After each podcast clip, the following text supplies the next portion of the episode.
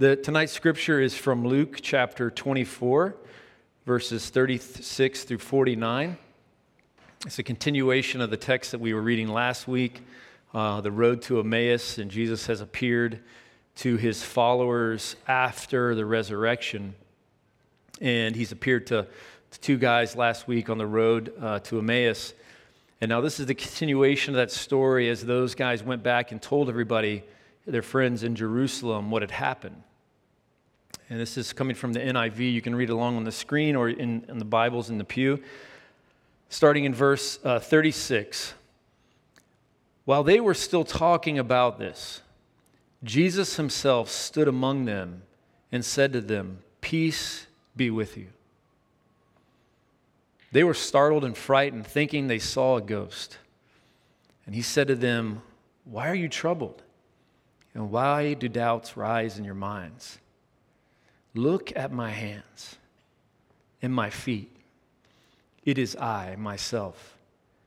Touch me and see. A ghost does not have flesh and bones, as you see I have. When he had said this, he showed them his hands and feet. And while they still did not believe it, because of joy and amazement, he asked them, Do you have anything here to eat? They gave him a piece of broiled fish, and he took it and he ate it in their presence.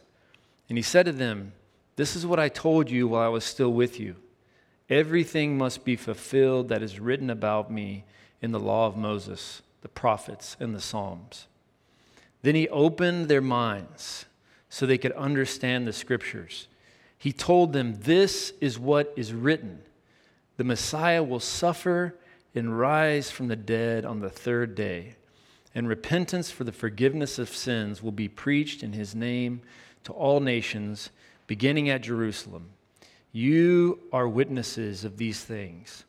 I'm going to send you what my Father has promised, but stay in the city, in the city until you have been clothed with power from on high. Well, we are in a series uh, this whole year called Rooted. And uh, we're talking about what does it mean to be rooted in our city? What does it mean to be rooted in, in our story? What does it mean to be rooted in God's grace? And this whole month, we're talking about what does it mean to be rooted in Scripture? What does it mean to be rooted in the story of God? And last week, uh, we talked about this whole idea of when Jesus broke the bread at a meal for these, these men is when they saw Jesus, when they recognized Jesus for the first time. It was when Jesus broke the bread, his body broken for us. That is when they recognized Jesus. And one of the things that I want to implore with you on you and to, for you to encourage you in is to know the brokenness of God. That when you come to Scripture, that you come knowing the brokenness the woundedness of God. That we can never get rid of that. We can never throw that out. And I left you guys with a small little practice. I don't know how many of you guys uh, have been following along. Anybody been reading the scripture in the email? Look at all the hands. There's one. Drew. Drew has been reading the, the email. Thank you, Drew. Let's give Drew a hand. Yeah, he's, he's so uh, but the practice, if so, if you choose, is we are trying to send out the scripture for you guys every Wednesday so that you know the text that we're preaching on, on on Sunday night. So you can read it and marinate with it and let it sink into your bones. And I left you with this little prayer three things Lord, break open the scriptures to me. That's one. Number two, break open my heart. Number three, that I may hear your heart that I may see Jesus. And we're going to keep, keep talking tonight about how is it that we become rooted in Scripture. You know, sometimes I find people that want to make Scripture all about heaven. And it certainly has pieces about heaven, and it certainly points us to heaven. But I would say that actually Scripture has more to say about here on earth. It has more to say about this life here. If, if you wanted to kind of put it in different terms, it has more to say about things that happen from Monday to Saturday than it does what happens for an hour here in worship? I see that hand. I see it. I see there's hands in the back going like this for those of you who don't know. Uh, that means there's a revival getting ready to break out in here. Um, that it says more about the rocks and the soil and the dirt and the dust. And if you want to be rooted in Scripture, you got to know that. You got to know that. This Bible that we're reading is not an escape plan from earth, it is a plan to remake it. And it does it by digging deeper into it, deeper into that reality. The hard realities is what it actually digs into deeper than anything else. The realities of our flesh and bones, our scars, our flesh and bone hunger, and our flesh and bone death. The curse has done its work there. Now God wants to break ground in those same places. Now God wants to break ground in those same places. To be rooted in Scripture, you got to get earthy. You got to get flesh and bony. And you got to uncover the scars that it has given you, that this earth has given you. Growing up, as a kid, my uh, family all lived on this same mountain. I think some of my cousins were actually married to each other, uh, where, where I grew up in uh, Tennessee. And not really, but you know, we were that kind of family, just really close. Everybody lived in the same neighborhood. And so every holiday, it was like going to my grandparents' house. Every time there was a birthday, went to my grandparents' house. And something that would always happen towards the end of the night is we would end up sitting around the kitchen table. And my dad, he had, uh, there's four kids in his family. My dad was the craziest one of all. He was the wild man. And every time we went to a family gathering, that last hour would be stories being told by my grandmother, by my grandfather, by my aunts, by my uncles, some even by my dad, about things my dad lived through. One was the time that he ran into the, um, the garage barefoot and a tackle box had fallen over, and he ran across a bunch of fishing hooks, and his feet were all hooked together. And it took him, you know, going to the hospital to get his feet unhooked. Another was the time that he was going down the hill with his friend in his new golf cart that was made from a lawnmower, and my dad fell out in, cur- in curve two, and uh, the golf cart ran over his head and uh, he, he had the scar, you know, on his, on his head to show it. Um, but the one that my dad couldn't hide was that when he was a little kid, when he was like Lily's age, our daughter Lily, four years old, he was playing cowboys and Indians. And he had set some leaves on fire, his neighbor had, and he and his brother were running around the fire. And he had on some pants with tassels on the side, and his pants caught on fire and he could not get those pants off uh, in time. And my dad spent months and months in the hospital uh, because of that burn. And his leg, from uh, his knee down to his ankle, was just shiny skin. Shiny skin. And there was so many stories like that from my dad, and he couldn't hide the scars. He couldn't hide the scars. If some of them were disciplinary scars, like the time that he and my uh, uncle decided to fill up my uh, grandfather's brand new Cadillac uh, with gasoline. They were going to play gas station. But what they filled it up with was the water hose. And uh, so, you know, they got some disciplinary action for that. So you just have to understand there are so many stories. They're just, you know, so many. And I would hear those stories. And do you know how I would walk away from those nights? I would be so hopeful. he lived. Oh my God. He survived.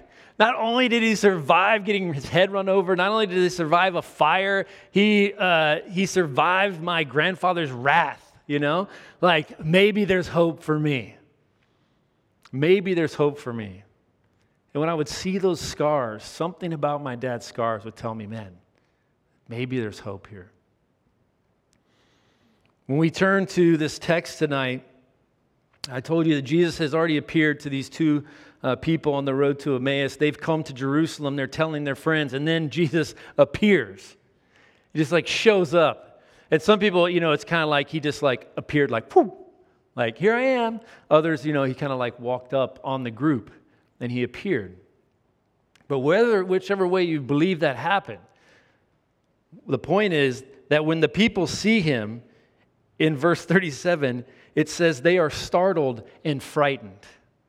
Even though Jesus says when he shows up, Peace be with you. So Jesus says, Shalom, wholeness. Let your hearts be whole. And instead, their hearts are divided, their hearts are fearful, they are frightened, they are scared. And what is it that they are so scared of? They thought they were looking at a ghost. And he asked them in verse 38 Why are you troubled? Why do doubts rise in your minds? And they are scared and they do not understand what is before them. Who is before them? What state is he in? And Jesus says in verse 39 Look at my hands and my feet. Touch me and see. I have flesh and bones. Just take your arm right now, stick it out. Take your other hand, grab it, feel the flesh, feel the bone. Jesus is saying, I am just like you flesh and bone. Flesh and bone. Do you not know, have you not heard, that the heavenly body of Jesus is flesh and bone? Flesh and bone. Now that's super mysterious because, like, you're like, where is he? Why can't we see him? But Scripture teaches us that Jesus has flesh and bone right now. Something else that he has. Remember, he, he, he shows them his hands and his feet. And what do we know from other narratives about Jesus after the resurrection when he appears? Remember when he appeared to doubting Thomas? And he said, uh, Thomas, come here. Touch my scars. Put your hand in my side, Thomas.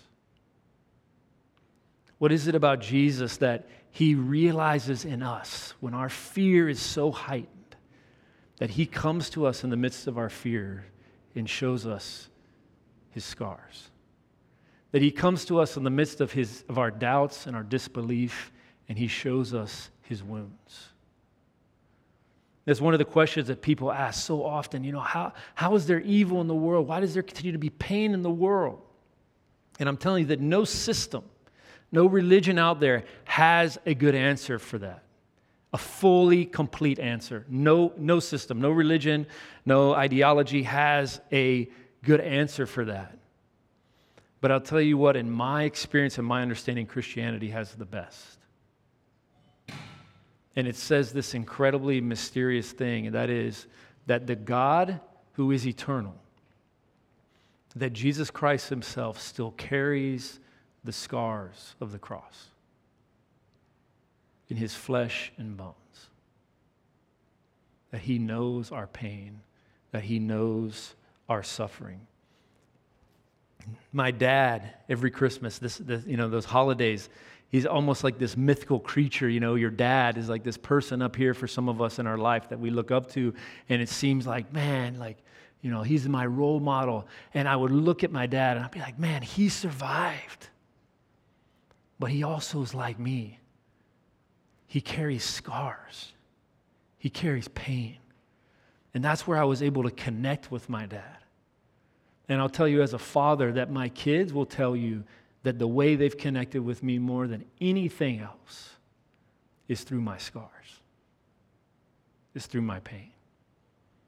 And the ways in which I've connected with my own self is through my scars and through my pain. And the ways in which I've connected with my God is through my scars and through my pain. I don't know what scars you have tonight. But Sarah Claire led us in that prayer. She said, What are you running from? And that got me. I know what I'm running from. I know the pain in my heart that God's calling me to deal with. Do you know yours tonight? Do you know what yours is? Jesus meets us with his scars. If you're going to be rooted in Scripture, part of the journey of rooting yourself in Scripture is inviting God, inviting Jesus, not only to see your scars, but to touch them.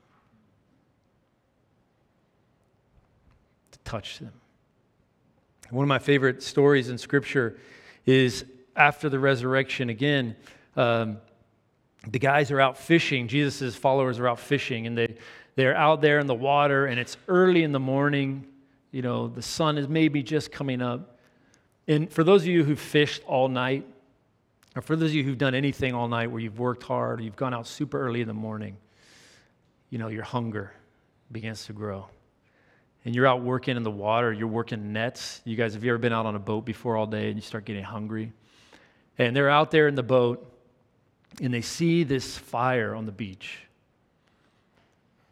And, and Jesus, it's Jesus, and he says to them something, and Peter realizes it's Jesus, and he jumps out of the boat and he swims to shore, runs to shore. And Jesus has got this fire and he's making breakfast. He's got bread. You know, Peter had denied Jesus three times. But he swims and runs to Jesus to this fire. And Jesus is there making bread, and he says, Hey, go get some fish. Bring it here. I'm going to make you breakfast. Jesus is going to make them breakfast. Jesus, the one who is resurrected, who's come back from the dead, wants to make them breakfast. Now, here's what I think would happen if that happened today somebody would have gone and gotten a big tent, they would have rented it from somebody. They would have tried to hire a, a, a worship band. They would have created some Instagram posts. They would have said, He's alive. Get your friends, come and see the miracle. Small admission at the door. And you got to see this. You got to see this. We're going to put the lights on him. We're going to let him tell the story, and we're going to blow him up big time. There's an opportunity here. We can taste the joy, we can taste the amazement. In fact, we are almost living in ecstasy. You know, all our haters, because remember, guys, that, that you know, Jesus had died and was gone for three days. Like those people uh, going back to Emmaus, their heads were down. They were looking like fools. I mean, lots of Jesus' followers were looking like fools. He was just another Messiah who had, who had come and gone. They had believed. Oh, what fools. But now we can prove to all the haters we were right. Yeah, you know, we can show everybody that we actually were right. So maybe they wouldn't have done that. But that's, that's just something I, I see in my own heart of wanting to create the spectacle. And Jesus says, man, let's have breakfast. Let's eat some food. verse 41, they had so much, this, this verse blew me away of all the verses in this whole text. I don't know if you've ever read this verse before. They had so much joy and amazement that they still didn't believe. What? How is that possible? So much joy and amazement that they still didn't believe. In fact, I would say some people in their Christian faith, that's their journey, is they're trying to live in a state of joy and amazement. Right? I mean, when I worked in Miami, I had youth kids that would go to Hillsong concerts.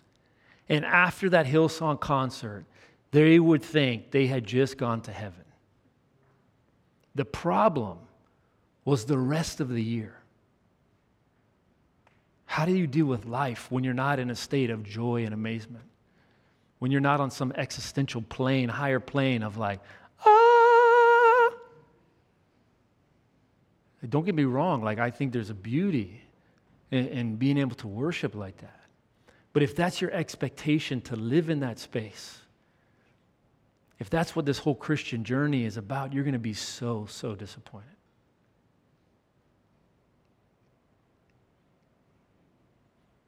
So Jesus asked for fish. Hey, can I just get some fish? I know you guys are freaking out. I know you guys are like amazed and joyful and, and everything, but I just, could you just give me some fish? Because I want to bring this thing down to the earthy level for you guys. I know you guys are already up here in the clouds. I want to bring it back down to earth. So they give him some broiled fish. Such a funny detail, right? Like Luke, thank you. Um, broiled fish. That's what Jesus has. And, and it grounds this story, this resurrection, like the greatest thing that could ever happen story. In the middle of it is broiled fish. Jesus wants to bring this down to the earth level, and he eats it. And he declares to them, I am not a ghost. This is not some otherworldly deal. He still has a body a body that will last forever. And in verse 44, everything, he says, must be fulfilled that was written from Moses to the prophets to the Psalms. And what is that everything? What did they say? What does this have to do with them in that space with him right there?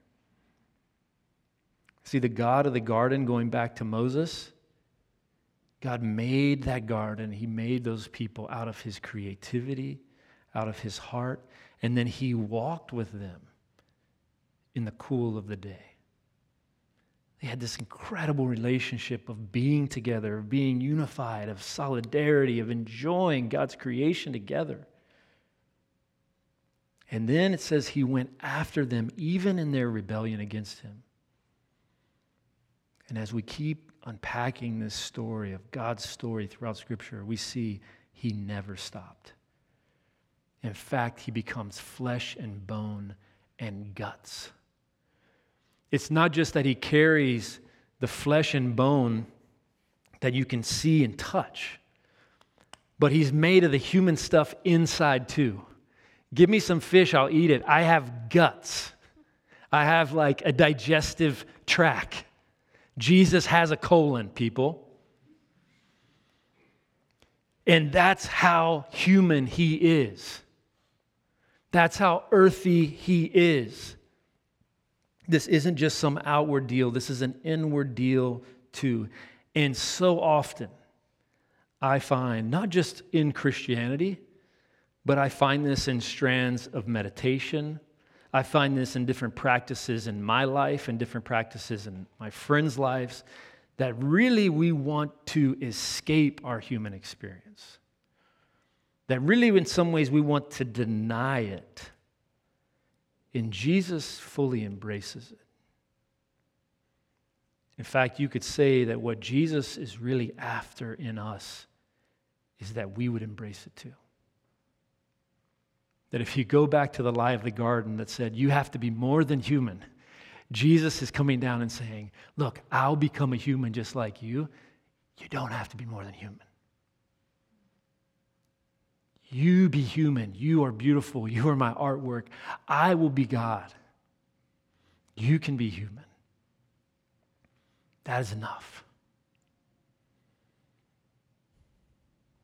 They want to spiritualize the moment, but Jesus wants to bring it back to earth. He becomes the high priest who knows what it is like to be us. He isn't a ghost, he is a human. And in him now, in this new state, even, he has this body that has wed heaven and earth together. And it is a mystery.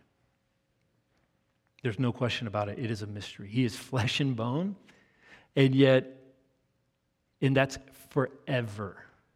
It will not decay like our bodies will. But he has guts, and he has flesh and bone. And if you want to be rooted in Scripture, you have to understand that God still has guts that Jesus still has guts, that he is more rooted in this earth in the food of this earth, in the hands of those who prepare it, than you and I ever want to be. But He's inviting us to become more connected to it.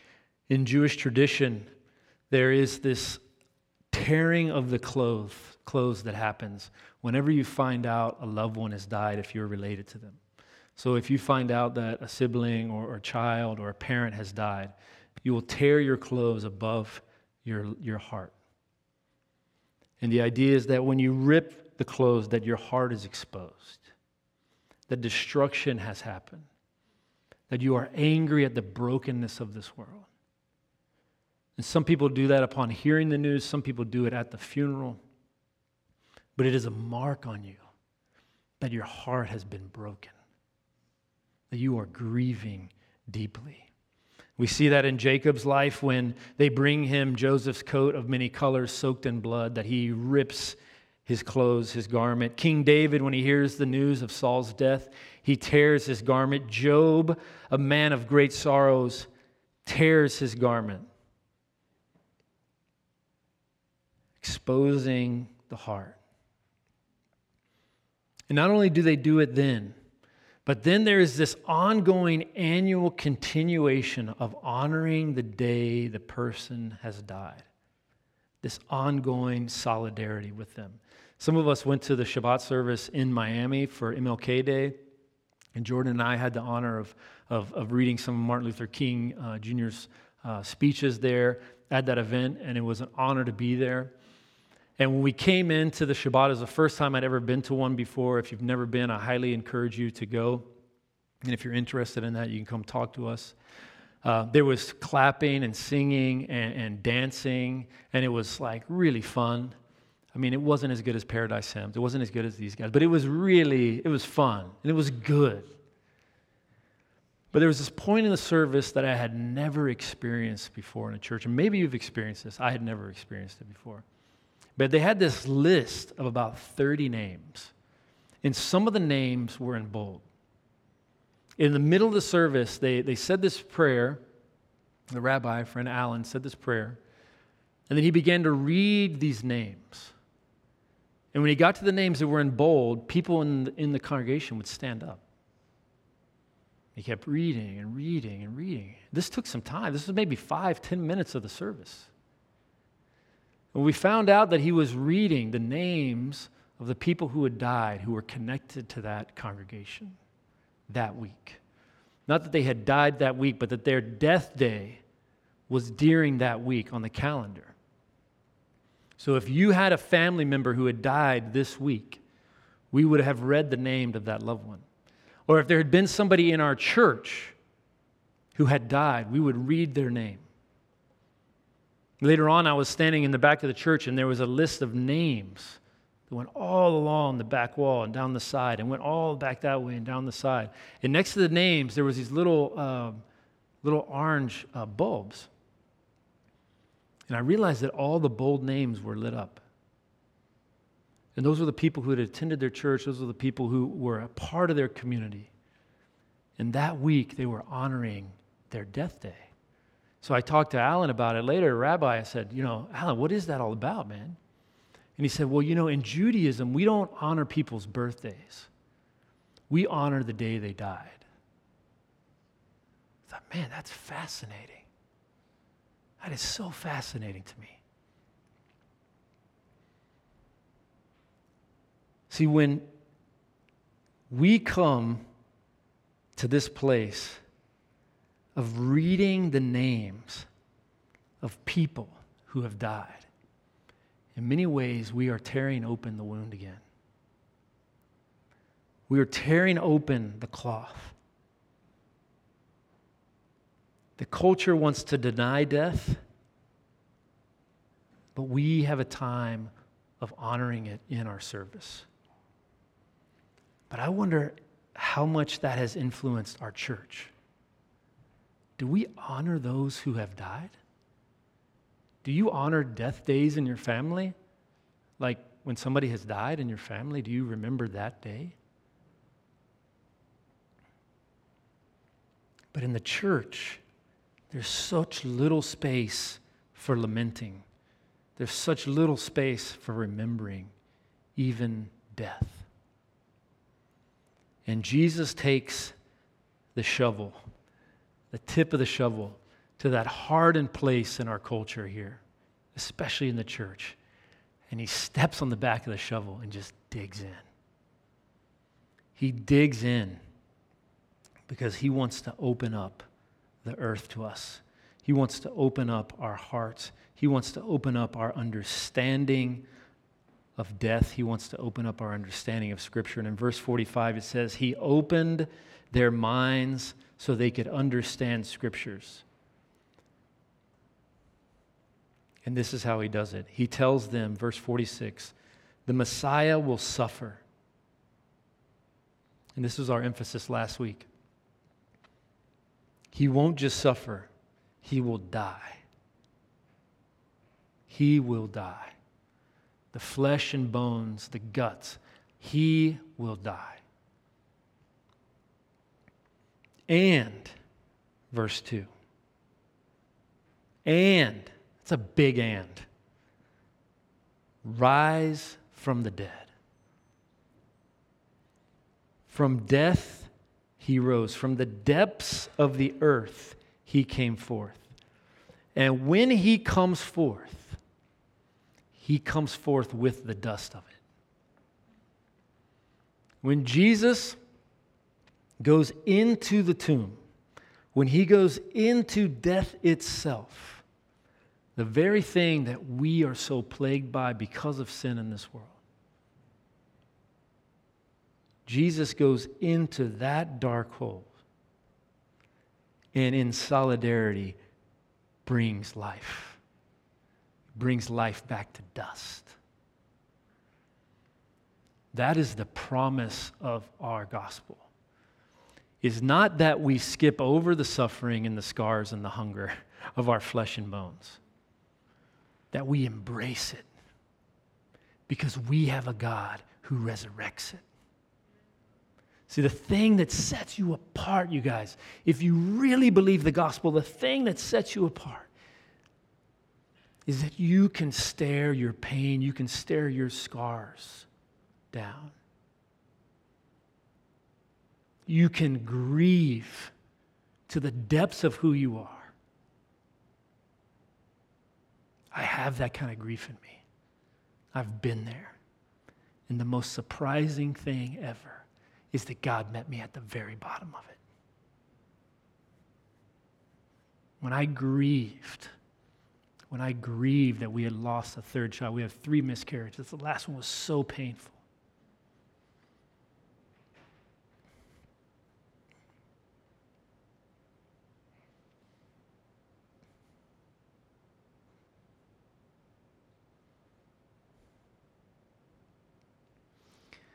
When I grieved it, I learned that God had lost a child too.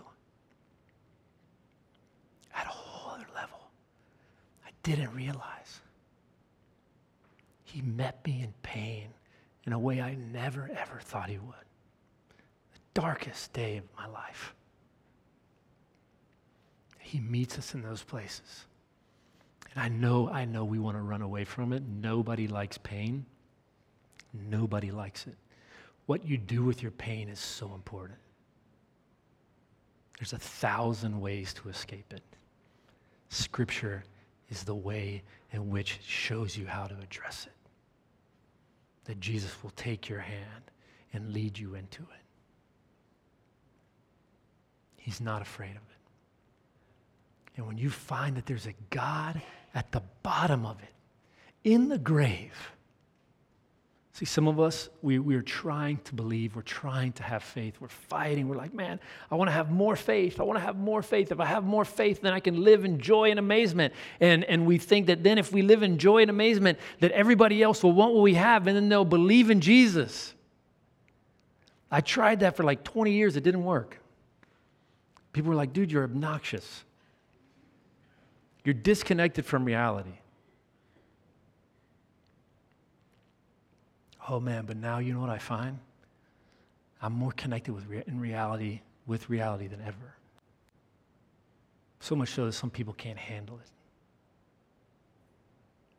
I want to go deeper into the pain because I've seen a God who meets us there. And He brings life from there. As we engage Scripture, as we seek to be rooted in Scripture, we hold these two things in tension that we have a God who was broken for us, and we have a God who has the glory of a resurrected body. We have the suffering of God and the power of God. They are wedded together. And we hold those two in tension as we come to Scripture. At the cross, the curtain was torn in the temple. The heart of God opened, poured out, ripped from bottom to top. At the resurrection, the earth was opened, the grave was open, and with it, God is giving birth to a whole new world. Let us pray.